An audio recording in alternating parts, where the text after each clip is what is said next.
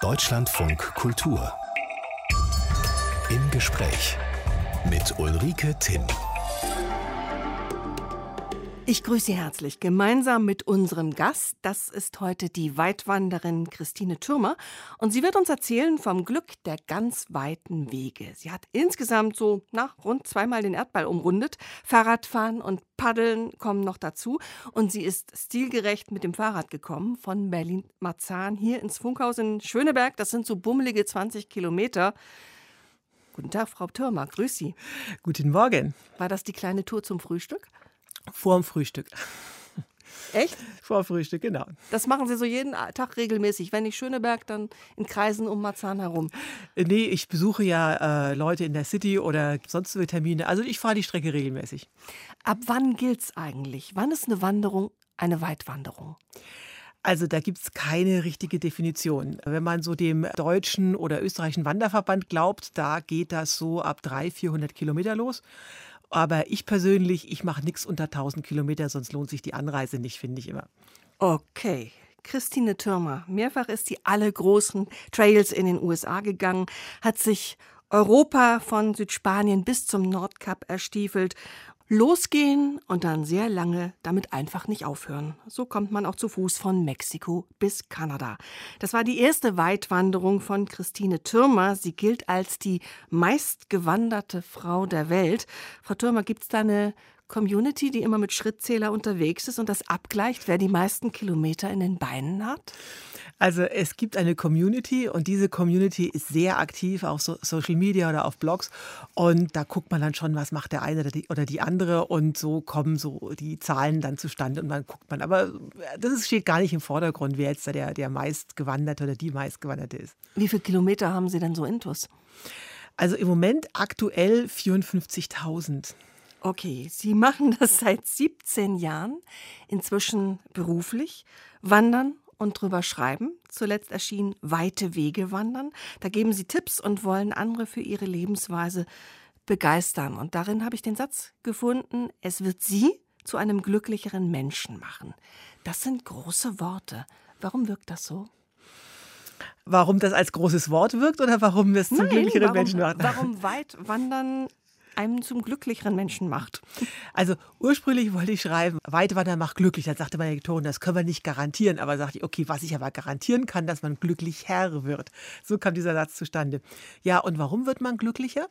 Ganz einfach äh, auf den Punkt gebracht, Wandern senkt die Glücksschwelle.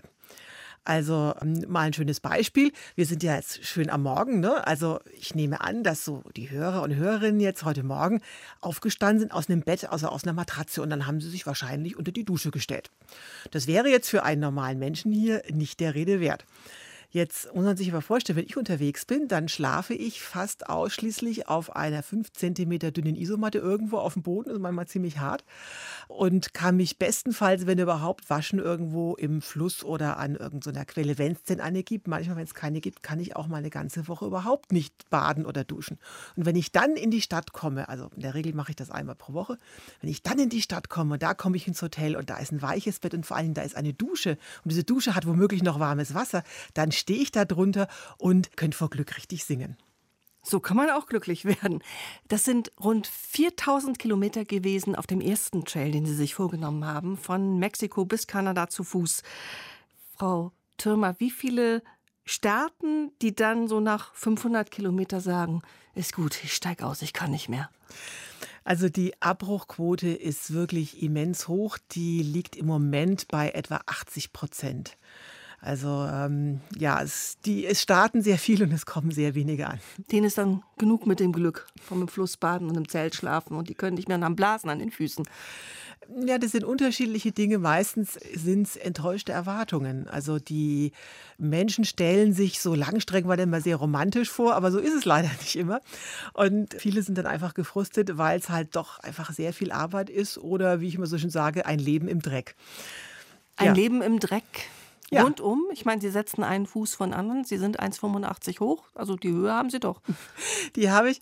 Aber also ich sage das immer sehr plakativ, weil alles, was ich mache, also schlafen, kochen, essen, mich waschen. Das findet halt alles auf, auf der Erde statt. Und diese Erde ist halt, egal ob ich jetzt in der Wüste oder sonst wo bin, vor allen Dingen, sie macht im Endeffekt immer irgendwie dreckig. Das heißt, gerade auf diesen US-Trails, wo man halt sehr wenig Zivilisationskontakt hat, ist man dann irgendwann, nicht irgendwann, also spätestens nach zwei Tagen regelrecht paniert, vor allen Dingen im Sommer mit so einer Mischung aus äh, Sonnencreme, Schweiß und Dreck. Und das ist, ja, das ist schwierig zu verknusen. Und Sie kommen dann alle sechs Tage in einen Ort, so wie Sie da ankommen, ein bisschen waldschratig gepudert und gönnen sich eine Nacht Hotel. Frau Türmer, wenn man dann so aus dem Wald kommt, wie Sie es uns eben beschrieben haben, kommt man dann in jedes Hotel rein? Naja, also äh, die Hotels entlang der Trails, die kennen das schon. Und die wissen, dass man sich, also dass das kein Obdachloser ist, der da vor einem steht, sondern in der Regel irgendwelche Studenten mit College-Abschluss oder Frühpensionäre. Das sind nämlich die beiden Hauptpersonengruppen, die Langstreckenwandern gehen. Ne? Mhm. Gibt es eigentlich, wenn man einen Weg geschafft hat, ein Ritual am Schluss, wenn man tatsächlich am Ziel angekommen ist, dass man so einen Schlusspunkt setzt nach dem symbolisch letzten Schritt? Ja, das ist zwar ziemlich skurril. Also es gibt unterwegs sehr viele skurrile Rituale, muss ich dazu sagen. Also bei der Hälfte des Weges auch schon, da isst man dann eine halbe Gallone Eiscreme zum Beispiel. Und am Ende des Trails, das machen jetzt nicht alle, aber sehr viele, unter anderem auch ich, dann zieht man sich komplett nackig aus und lichtet sich so ab. Das äh, führt dann zu ja, ziemlicher Erheiterung meistens. Das heißt, man ist immer doch zu mehreren am Ende, wenn man ankommt und lässt sich fotografieren oder wie? Jein. Also Langstreckenwandern ist eine sehr egozentrische Angelegenheit. Man ist in der Regel alleine unterwegs. Aber man weiß immer so, wer um einen herum herumwandert. Also ich kann zum Beispiel die Schuhprofile aller gängigen Schuhmarken kenne ich auswendig. Und so weiß ich dann, aha, der mit der Marke, das ist der und der, der ist jetzt gerade vor mir. So, und wenn natürlich dann so, äh, also wenn gefährliche Situationen kommen, wie Flussüberquerungen oder Bärengebiet, oder eben wenn man sich dem Ende dann nähert, dann läuft man schon mit anderen zusammen. Ansonsten ist es aber eher eine sehr alleinige Angelegenheit. Und am Schluss ist man so froh, dann fallen alle Schranken. so kann man es auch sagen. Lassen Sie uns sprechen, Frau Türmer, wie Sie wandern, nämlich mit leichtestem Gepäck. Was nehmen Sie mit? Was bleibt zu Hause? Also damit man sich mal ein Bild machen kann von was leichtestem Gepäck hier heißt. Also auf dem Rücken inklusive Rucksack und alles, was in diesem Rucksack drin ist, wiegt meine komplette Ausrüstung fünf Kilogramm. So, und dazu kommen dann lediglich noch Wasser und Proviant. Das heißt, ich komme eigentlich nie über 10 Kilogramm. So, und wie komme ich jetzt zu diesen 5 Kilogramm? Eigentlich wirklich nur durch ganz konsequentes Optimieren. So, und das ist dann schon so konsequent, dass ich persönlich mir die Zahnbürste absäge und aus Gewichtsgründen die Etiketten aus der Kleidung trenne. Mir wurde ja ein bisschen blümerant, als ich las, dass die Unterhose überflüssig ist, der Kamm und das Klopapier genauso. Ja, naja, es hat alles keine wirkliche Funktion oder, oder kann durch andere Dinge ersetzt werden. Also im Winter würde ich die Unterhose schon mitnehmen, im Sommer braucht man sie tatsächlich nicht. Und da fühlt man sich wohl. Naja, es ist gewöhnungsbedürftig, aber am Ende will man gar nicht mehr anders. Es gibt bei den amerikanischen Langstrecken dann sogar einen Fachbegriff für diesen unterhosenlosen Zustand, nämlich Going Commando. Also ich glaube, das kommt wahrscheinlich aus dem Militär, dass man also jederzeit, wenn man aufgeweckt wird, also sofort dann losmarschieren kann. Also es ist also nicht sozusagen so ein Spleen von mir, es ist wirklich, gibt sogar einen Begriff für. Also unterhosenloser Zustand, das glaube ich Ihnen irgendwann. Haben Sie eigentlich trotz sparsamster Lebensführung und trotz rationalst gepacktem Rucksack irgendwas dabei, was sein muss. Also einen persönlichen Luxusartikel, ein Kissen, Kerze, E-Reader, irgend sowas, wo sagen wir, man sagt, egal, muss mit. Also ich muss gestehen, dass ich mittlerweile nicht mehr ohne Smartphone wandern könnte. Also ich könnte schon. Also meine ersten Touren habe ich auch ohne Smartphone gemacht. Mittlerweile brauche ich es auch, weil es mein Backup für die Navigation ist. Aber ich nutze es vor allen Dingen hauptsächlich als Unterhaltungsprogramm. Also ich höre ganz viel Hörbücher, Podcasts, ich telefoniere viel mit Freunden, gucke auch abends gerne mal ein Video vorm Einschlafen. Das ist quasi mein Unterhaltungsprogramm dabei. Und als ich gerade dann in Panik, wenn da irgendwie der Akku alle wird oder sonst was passiert, weil da, ohne das kann ich nicht. Und es bildet sich im Laufe der Zeit auch ein Rhythmus raus, ein ganz strenger Rhythmus, gehen, Pause machen, äh, wandern, aufstehen. Wie, wie ist der so? Also mein erstes Buch heißt nicht umsonst Laufen, Essen, Schlafen, weil mehr macht man unterwegs nicht. Das ist so wirklich so ein Hiatus. Ne? Also das heißt, ich stehe auf, tatsächlich, dann geht es erstmal Frühstück, halbes Pfund Müsli mit angerührtem kaltem Wasser, weil wenn ich jetzt einen Tee oder Kaffee kochen würde, das wird ja schon wieder Energie und damit Gewicht brauchen. Da wird erstmal ordentlich gelaufen. Ich mache vielleicht ein paar Pausen, um mal aufs Handy zu gucken oder Snack zu essen. Dann geht es Mittagessen, dann wird nochmal so 16 bis 20 Kilometer gewandert, dann geht es Abendessen und dann wird geschlafen. Und das repeat ad libitum. Und das sechs Tage und am siebten Tag sollst du ruhen und ein Bett nutzen. Genau, wie, wie im Alten Testament. Also es kommt nicht immer genau hin, weil es muss ja auch ein Bett bzw. eine Stadt da sein. Wenn unser eins aus dem Urlaub kommt und sagt, oh, wir sind viel gewandert, jeden Tag 20 Kilometer, zehn Tage lang, dann kann unser Gast Christine Türmer eigentlich nur müde lächeln. Unter 1000 Kilometer geht sie eigentlich gar nicht los. Sie hat das Wandern zum Beruf und zur Lebensform gemacht. Frau Türmer, Sie besuchen uns zwischen zwei, ich sag mal Kurzwanderungen. Sie wollten von Polen bis an die finnisch-schwedische Grenze, haben aber aufgeben müssen und sind ein paar Tage im Basislager Berlin. Das ist ja blöd, wenn man aufgeben muss. Was hat Sie dazu gezwungen?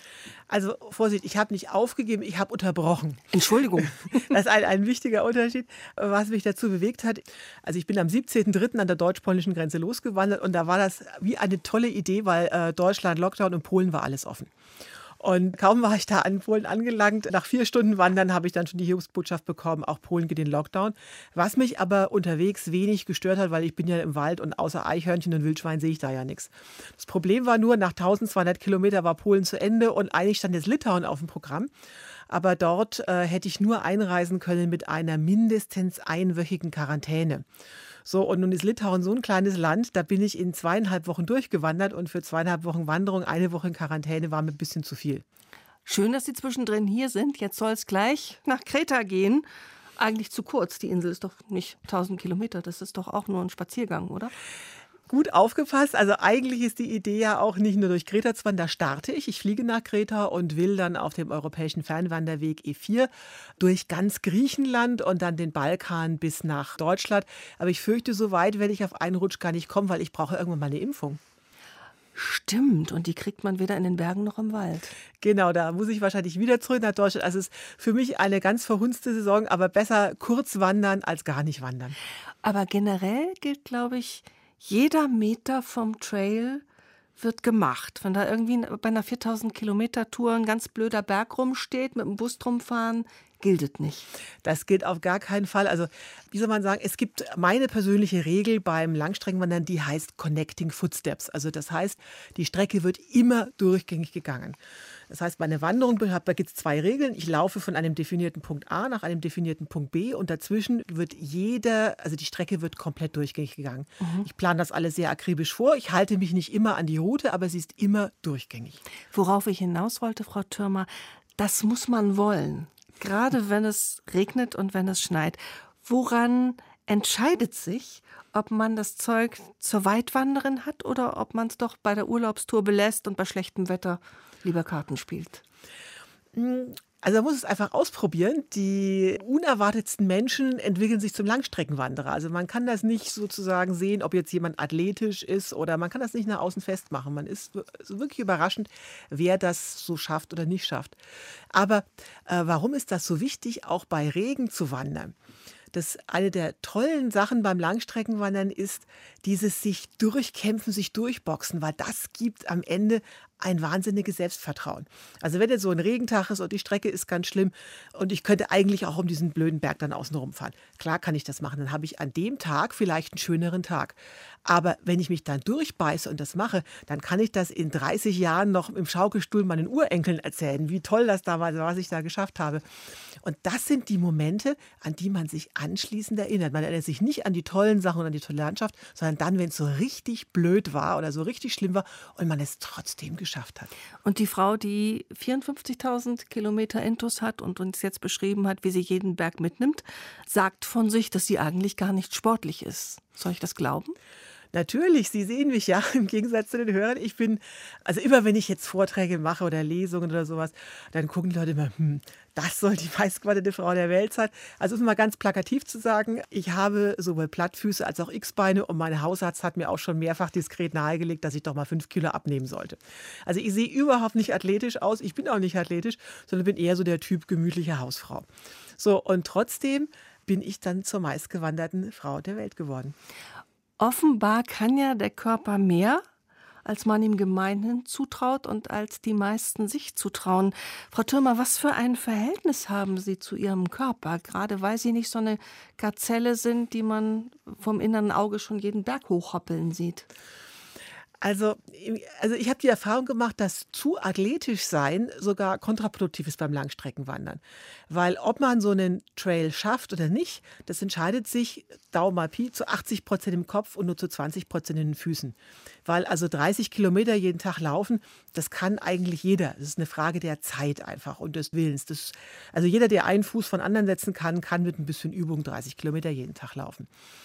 Das Problem ist also nicht diese, die, die Strecke, das Problem ist, das jeden Morgen wieder zu tun, also jeden Morgen wieder aufzustehen und wieder loszulaufen. Denn ich meine, also ohne Muskelkater und ohne Misttag, Nebel und ohne, aber jetzt ist mein Rücken steif. Das war wirklich eine zwei Zentimeter Isonmatte heute Nacht. Kommen Sie ja auch nicht aus. Also Sie müssen ja ein unheimliches Zutrauen entwickelt haben zu diesem relativ normalen, jedenfalls nicht wanderprädestinierten Körper, den Sie haben. Naja, ich mache ja eigentlich nur das, zu was mein oder unsere Körper eigentlich mal gedacht waren unsere Urahnen oder unsere Vorfahren, die waren ja mal Jäger und Sammler. Und als Jäger und Sammler ist 30 Kilometer laufen jetzt eigentlich ganz normal. Eigentlich machen wir modernen Menschen was, was für unser Körper gar nicht gedacht ist, nämlich auf einem Bürostuhl sitzen. Also ich gehe nur back to the roots und äh, mache mein normales Steinzeitmenschenpensum quasi. Steinzeitmenschenpensum, schönes Stichwort, aber ist es für den Neuzeitmenschen, der dem Steinzeitmenschen doch vielleicht ein bisschen hinterher trauern sollte, aber eben das nicht ist, ist es nicht doch auch eine Sache des sich Trauens? Also unterwegs die Bären, die Klapperschlangen, auch wird immer wieder gesagt, als Frau alleine krank werden, mitten im Wald, auch nicht so toll. Also es gibt viele Gründe, die einen hindern könnten, loszugehen. Die aber alle in der Regel einer realistischen Grundlage entbehren. Also ich persönlich habe zum Beispiel mehr Angst, auf einer deutschen Autobahn mit dem Auto unterwegs zu sein, als jetzt von Mexiko nach Kanada zu wandern. Also empfinde ich das weniger äh, gefährlich. Aber Bär im Wald und umknicken ist doof. Und in, in den Rockies oder so gibt es nun mal Bären. Rocky Mountains. Na, ich stehe ja nicht auf deren Speiseplan. Das ist äh, wieder so ein, also weder die Klapperschlangen noch die Bären sind primär auf mich aus. Am meisten Angst habe ich persönlich vor ganz anderen Tieren, nämlich vor Zecken weil äh, die verbreiten Borreliose und so eine Antibiotika-Behandlung, das ist jetzt nicht so schön. Also tatsächlich, ja, es gibt diese Gefahr, aber es gibt auch eine Gefahr im Autoverkehr. Und von der statistischen Wahrscheinlichkeit muss man das ähnlich einschätzen.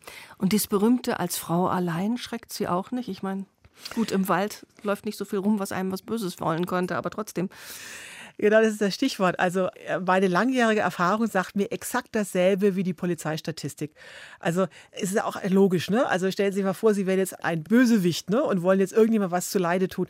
Da würden Sie sich ja auch nicht bei Wind und Wetter im Wald hinter den Bäumen verstecken und warten, bis jetzt endlich mal eine alleinwandernde Frau vorbeikommt, weil bis das passiert, haben in der Regel ja schon Wurzeln geschlagen, ne? Christine Türmer ist überall auf der Welt die großen Trails gewandert. Zehntausende von Kilometern hat sie in den Beinen. Dabei hatte sie früher ein ganz anderes Leben. Schicke Autos, schicke Restaurants, gutes Gehalt. Sie waren Managerin. Warum haben Sie all das verlassen? War doch ein guter Weg. Ja, also um das vorne wegzuschicken, also ich bin jetzt keine Aussteigerin. Also nur weil ich früher Managerin war und jetzt wandere, heißt das nicht, dass ich irgendwie das alles ganz schrecklich fand und äh, angewidert vom Job das auch hingeschmissen habe. Nee. Also diese Zeit als Managerin, ich war in der Unternehmenssanierung tätig, das war eine tolle Zeit, die hat mir wahnsinnig viel Spaß gemacht und ich möchte die nicht missen. Aber mir ist nach zehn Jahren Karriere und, wie Sie schon sagten, also mit äh, schicken Firmenwagen, Sekretärin und gutem Gehalt, ist mir halt klar geworden, dass die wichtigste Ressource in meinem Leben nicht etwa Geld ist, sondern die wichtigste Ressource, das ist Lebenszeit. Denn anders als Geld ist Zeit eben weder planbar noch vermehrbar. Und da habe ich mir so gedacht, naja, also wie das mit der Karriere so funktioniert, das weiß ich jetzt. Jetzt müssen wir was Neues ausprobieren. Aber es gab doch sicher einen Einschnitt. Ich meine, Sie sind da ja nicht einfach so hineingepurzelt nach dem Motto, mache ich das mal so. Also Kurzfassung, allein darüber könnte ich ja sehr, sehr lange erzählen. Also Kurzfassung ist, ich bin ganz zufällig bei so einem Yuppie-Urlaub in den USA auf diese amerikanischen Langstreckenwanderer, genannt Thru-Hiker, Thru-Hiker, weil man diese Strecken in einer Saison durchwandert, gestoßen und war also total fasziniert, weil die so die, das war das pure Glück ausgestrahlt haben. So wie ich jetzt hoffentlich auch. Und habe mich aber noch nicht getraut loszulaufen, weil ich war damals eben im Management tätig und wollte den Job nicht hinschmeißen. Sie waren Saniererin, das heißt, Sie waren die Böse, die die Leute entlassen hat. Ich würde eher sagen, ich war die Gute, die die Firma gerettet hat, weil, Okay. das möchte ich auch dazu sagen, alle Firmen, die durch meine Hände gegangen sind, denen ging es hinterher deutlich besser als vorher und die gab es vor allen Dingen hinterher noch. Ne? Aber Sanierer sind nicht beliebt. Das ist in der Tat so. Und was ist passiert? Ich sage mal so, das schöne das Schicksal hat mir zwei Tritte in den Allerwertesten gegeben, damit ich auch wirklich losgehe. Das erste war, ich bin äh, ganz damals noch für mich unerwartet gekündigt worden. Ist rückblickend logisch, wenn der Job erledigt ist, dann muss die Saniererin gehen. Aber es ist ein Schlag ins Kontor, eine Kündigung. War beim ersten Mal tatsächlich ein Riesenproblem, weil ich da nicht, damit nicht gerechnet habe. Und natürlich halte ich, habe ich mich wie jeder gute deutsche Arbeitnehmer für unentbehrlich gehalten. War ich natürlich nicht, aber denkt man so. Ja, als ich mich dann noch berappelt habe und dachte so, wie geht's jetzt weiter, kam eigentlich was ganz Dramatisches hinterher. Nämlich ein Freund von mir, der exakt zehn Jahre älter war als ich, auch so ein Juppie, der war Architekt, hat ganz unerwartet einen Schlaganfall bekommen und hat den zwar überlebt, aber mit massiven Hirnschäden auf dem geistigen Niveau eines Dreijährigen. Und ich hatte nun als frisch gebackene Arbeitslose sehr viel Zeit, habe ihn sehr häufig besucht. Und dabei hat sich mir natürlich die Frage aufgedrängt, wenn er jetzt genau zehn Jahre älter als ich in meinem Alter gewusst hätte, was ihn erwartet, was hätte er wohl gemacht? Hätte der also weiter Karriere gemacht oder wäre der, hätte er was ganz Verrücktes gemacht? Und der konnte also nicht mehr sprechen, hatte ja eben schon gesagt, mass massive Hirnschäden. Aber für mich war dann irgendwie klar, ich muss die Frage für mich beantworten. Und die Antwort war dann irgendwann klar. Ich habe dann gesagt, so, ich kann das nicht planen. Wenn ich was machen will, muss ich es jetzt machen. Und dann habe ich einfach mal die Flüge in die USA gebucht. Zwei ganz entscheidende Lebenseinschnitte, die dann sie dahin gebracht haben. Hat dann das Wandern, äh, ihr Leben hat natürlich völlig umgekrempelt, hat sie ihr Leben ein bisschen saniert? Ja und nein, weil sanieren setzt ja voraus, dass es vorher schlecht war. Und mir hat das wirklich, also das Arbeiten hat mir wirklich wahnsinnig viel Spaß gemacht. Es war eine tolle Zeit. Aber es war plötzlich was Neues, was mindestens genauso spannend war oder eigentlich sogar spannender. Sonst würde ich es ja jetzt nicht noch weiter betreiben. Ne? Sie sind Umsteigerin Genau, sozusagen. ich ne? bin Umsteigerin. Ich meine, wenn viele weit wandern, die denken dann so ein bisschen an Harpe Kerkeling, ich bin dann mal weg. Wie ist das bei Ihnen? Was verbindet Sie mit solchen Gedanken und was trennt Sie davon? Also allein der Buchtitel Ich bin da mal weg zeigt eigentlich schon den großen Unterschied zwischen äh, jemandem wie Harpe Kerkeling und wie mir. Auf den Trail kann man Leute auch so unterscheiden in zwei Kategorien. Es gibt Menschen mit einer von weg Einstellung oder Mentalität und einer hinzu. Von weg ist, wie der Titel schon sagt, das sind Menschen, die aufgrund eines persönlichen Traumas oder Einschnitts, Arbeitslosigkeit, Scheidung oder sonst wie einfach raus aus einer unbefriedigenden Situation wollen und dann wandern gehen. Deswegen, ich bin dann mal weg. Ne? So, das ist aber eine negative Motivation, wo das eigentlich völlig egal ist, ob man jetzt wandert, segelt oder Radfahren gehen würde. Ne? Und so eine Motivation trägt nicht lange, deswegen ist HP Kerkeling jetzt auch nicht mehr wandernd unterwegs. Im Gegensatz zu jemand mit einer Hinzu-Motivation, wie ich jetzt, wo ich sage, so, das war jetzt toll, aber jetzt will ich was Neues ausprobieren, zu was Neuem hin. Und ich mache das jetzt halt schon seit über zehn Jahren. Frau Türmer, woran denken Sie beim Wandern, wenn Sie so Stunde für Stunde, Schritt für Schritt, rhythmisch, gleichmäßig, woran denken Sie dann? Also ganz profan, die Gedanken eines Langstreckenwanderers kreisen zu 90 Prozent um ein einziges Thema, nämlich ums Essen. Also man kann über, über Essen nachdenken. Also welchen Schokoriegel esse ich jetzt erst? Welches Tütengericht kommt heute Abend dran? Also wirklich ganz profan. Essen wird unglaublich wichtig. Und was gibt's? Naja, wie schon gesagt, leider relativ wenig. Es gibt äh, Müsli zum Frühstück, Tütengerichte mittags und abends und dazwischen jede Menge Schokolade. Böse Zungen behaupten, ich wäre nur deswegen Langstreckenwanderin geworden, weil ich jeden Tag ungestraft, ohne zuzunehmen, vier Tafeln Schokolade essen kann. Nicht jeder Weg ist interessant. So breite Forstwege können unheimlich öde sein. Sie sagten uns vorhin, Sie wandern immer mit was auf den Ohren. Hörspiele, Podcast, Literaturkenntnisse beim Wandern erworben?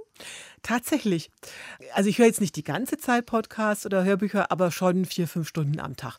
Und keine Sorge, ich höre noch genug Vogelgezwitscher und röhrende Hirsche. Bleibt ja immer noch genug Zeit übrig. Aber wie wichtig ist Landschaft, dass Sie die nicht weghören? Tatsächlich, je länger ich unterwegs bin, desto unwichtiger wird Landschaft. Echt? Ich gebe mal ein schönes Beispiel. Wenn Sie jetzt ins Theater gehen, dann ist es natürlich toll, wenn Sie eine schöne Kulisse bei diesem Theaterstück haben. Und die Kulisse, das ist beim Wandern die Natur. Ne? Also wenn die Landschaft und die Natur toll ist, klar, das gibt dem Stück, dem Theaterstück schon besonders guten Touch. Aber wenn das Theaterstück schlecht ist oder die Schauspieler schlecht sind, dann kann die Kulisse so toll sein, wie sie wagt. Das rettet den ganzen, das rettet den Abend nicht. Ne? Deswegen sollte man Landschaft nicht überbewerten. Wer also versucht jetzt oder wer glaubt, dass eine tolle Landschaft ein Garant für eine tolle Wanderung ist, der liegt falsch. Weil das ist ja wieder so eine Konsumhaltung. Ne? Also ich muss nur in die möglichst tolle Landschaft gehen, wird die Wanderung gut. Ne? Oder eine Lust. Ich will auf diesem Berg drauf sein, um runter zu gucken. Warum geht man sonst rauf? Das ist auch wieder eine schwierige Geschichte, weil das hat so ein bisschen was von Bezwingen. Ne? Also ich will ja die Landschaft nicht bezwingen, ich will die genießen. Also ich versuche die Natur so zu nehmen, wie sie ist. Und der Natur, die sagt jetzt nicht, oh, das alpine Panorama ist aber toller als jetzt irgendwie die flache Landschaft in der, in, was weiß ich, hier in, in der Mark Brandenburg. Nee, also Natur ist Natur, der ist das wurscht. Das sind ja wieder unsere menschlichen Maßstäbe. Ne? Haben Sie sich irgendwann auch mal Mutterseelen allein gefühlt? Sehr, sehr selten. Also ich will aber nicht verheimlichen, bei aller Liebe zum Langstreckenwandern, also es ist wirklich, äh, ich möchte das äh, für nichts auf der Welt eintauschen, ne? Aber äh, nichts ist perfekt. Und es gibt schon so Situationen, also bei mir ist immer mein Geburtstag, ich habe im Juli Geburtstag, also mitten in der Hochsaison, ich bin an meinem Geburtstag immer irgendwo unterwegs. Ich habe seit Jahren nicht mehr mit Menschen zusammengefeiert. Oder eben an Weihnachten und Silvester, da kommt man schon ins Grübeln, wenn alle so im Kreise der Freunde sitzen und ich bin dann immer irgendwo alleine und sitze dann irgendwo im Zelt mit einem Stück Kuchen Kuchen feiere ich dann äh, Weihnachten oder so, da kommt man schon manchmal ein bisschen ins Grübeln. Und wenn Sie ins Grübeln kommen, dann, dann zieht das Kreise. Ne? Man stellt sich das doch mal so vor. Allein im Wald und seit drei Wochen Regen, dann hört das Spaß irgendwann auf, dann wird es Arbeit. Ja, aber das ist sowieso Arbeit. Also einer der Tricks, um so eine Langstreckenwanderung zu schaffen, ist eben von vornherein zu sagen, das ist jetzt mein neuer Job. Der größte Fehler ist, da ranzugehen und zu sagen, oh, jetzt habe ich meinen Job aufgegeben und habe äh, alles gespart und jetzt, das ist der Trip meines Lebens, das ist der Urlaub meines Lebens. Weil bei so einem Urlaub glaubt man ja immer, jetzt muss alles ganz toll werden, weil ich habe ja alles so viel, so viel riskiert dafür. Ne? Und dann ist man frustriert, wenn was schief geht. Bei der Arbeit erwartet man mal, dass es einen Durchhänger gibt. Apropos, so. wo macht eine Berufswanderin Urlaub? Tatsächlich bin ich jetzt hier in Berlin auf Urlaub. Also ich habe ja noch eine kleine Wohnung in Deutschland und wenn ich dann zurückkomme, für, äh, um meine neuen Touren zu planen oder Bücher zu schreiben, Vorträge vorzubereiten, das ist für mich wie Urlaub, weil hier habe ich eine Matratze, hier habe ich eine Dusche, ich habe lauter Supermärkte um die Ecke. Das ist für mich total Urlaub. Mhm. Und das Zelt jeden Abend an einer anderen Stelle aufgeschlagen. Nun, in Skandinavien gibt es das wunderbare Freelufts-Living, da darf man das. In Deutschland und Frankreich gibt es überall Regeln. Müssen Sie im Wald so auf der Flucht vom Förster sein oder wie ist das? Nicht auf der Flucht, aber also man kann schon sagen, dass es in Europa in der Regel mehr oder minder verboten ist, also zumindest theoretisch. Rein praktisch gibt es aber wirklich keine Probleme, wenn man sich also an drei Regeln hält. Regel 1 zählt erst bei Sonnenuntergang aufstehen und bei Sonnenaufgang wieder weg sein. Regel Nummer zwei, natürlich kein Feuer machen. Regel Nummer drei, kein Müll hinterlassen. Und sagt keiner was. Dann sagt keiner was. Ja. Und wenn es nicht vor dem Zelt unheimlich knackt, sondern im Zelt unheimlich knackt, was könnte dann los sein? Also in der Regel die gruseligsten Geräusche sind die harmlosesten. Also wenn zum Beispiel so ein Käfer unter, direkt unter dem Ohr am, äh, am Waldboden vorbeikrabbelt, da denkt man irgendwie, die Welt stürzt ein. Oder wenn es draußen also stundenlang raschelt, dann steht jetzt also nicht Jack the Ripper vor dem Zelt, sondern in der Regel ist es irgendwie ein Igel, der halt langsam da sich voran äh, pirscht. Und skurrile Menschenbegegnungen, die Sie nie vergessen werden? Haben Sie da mal ein Beispiel für uns? Ja, da habe ich eine ganz lustige Geschichte, die so mit allen Vorurteilen so schön spielt. Da war ich in Spanien unterwegs auf so einer aufgelassenen Terrassenlandschaft. Also seit Tagen hatte ich da keinen Menschen mehr getroffen. Ich hatte mich gerade verirrt und plötzlich taucht da also ein so ein älterer Herr in so einem etwas schmuddeligen Jogginganzug auf mit der Plastiktüte in der Hand und einem Hund dabei erklärte mir super gut, wie ich jetzt auf den Weg zurückkomme, kannte sich also gut aus und ich war ein bisschen erstaunt, was der nun tat, aber wollte mich also verabschieden, habe mich bedankt, drehe mich um und dann ruft er mir noch hinterher, sag mal, sagt er, wunderst du dich eigentlich nicht, was ich hier mache? Und natürlich, ich habe mich die ganze Zeit gewundert und dachte, um Gottes Willen, jetzt ist tatsächlich das eingetreten, was du dachtest. Ich habe also felsenfest mit einem Exhibitionist oder sonst was gerechnet, drehe mich also vorsichtig um und denke schon, der steht jetzt mit heruntergelassener Hose vor mir. Ne? Nichts dergleichen passiert. Er grinst mich an und sagte, du, ich suche Trüffel. Und äh, erklär dir also völlig begeistert, dass also man die nicht mit Schweinen sucht, weil die Schweine die gleich auffressen, sondern mit Hunden, das wäre viel besser und wie viel er dafür verdient. Und ich war schon ganz begeistert und sagte dann, Mensch, da musst du ja richtig reich sein, so viel wie du verdienst. Ne? Und dann machte das Gespräch wieder eine Wendung, sagt er, nee, von wegen reich, ich bin wie alle anderen in meinem Dorf arbeitslos. Und dann war mir klar, ich war hier in Spanien, Arbeitslosenquote 25 Prozent. Das war seine einzige Einkommensquelle. So und so, kurzes Gespräch mit zwei ganz schrägen, skurrilen Wandlungen. Mhm. Ein Erlebnis auf Wanderschaft von Christine Türmer. Sie sind jetzt Mitte 50, seit, wenn ich es richtig weiß, ungefähr 17 Jahren. Wanderin von Beruf. Wie lange wollen Sie das noch machen? Also der älteste Langstreckenwanderer, mit dem ich so im Kontakt stehe, der ist den Appalachian Trail, dreieinhalbtausend Kilometer, ist der an einem Stück gegangen im äh, jugendlichen Alter von 82 Jahren. Und Sie? Naja, ich habe ihn auch gegangen, da war ich ein bisschen jünger. Also ich habe jetzt, sage ich mal, noch 30 gute Wanderjahre vor mir, würde ich mal sagen. Bis, dann sind Sie 84? Das Dann wird, bin wird 83. angestrebt. Ja, genau. Kann das eventuell auch besser werden mit den Jahren, weil man nicht mehr so viel von sich verlangt? Nee, was aber tatsächlich besser wird, ich sage immer so schön, da kommt äh, im zunehmenden Alter kommt der Oma-Bonus dazu. Weil wenn ich jetzt so den Förster begegne beim Wildzelten oder nach Wasser frage, ich meine, wer kann denn schon der älteren Dame was abschlagen? Ich finde, das wird immer besser mit zunehmendem Alter mit dem Wandern. Frau Türmer, was mir so ein bisschen zu denken gibt, Sie hatten vorher ja ein Berufsleben. Sie haben gut verdient, Sie waren gesettelt, Sie sind dann umgestiegen. Viele Weitwanderer sind deutlich jünger als Sie, legen los, hängen ihren Job an den Nagel.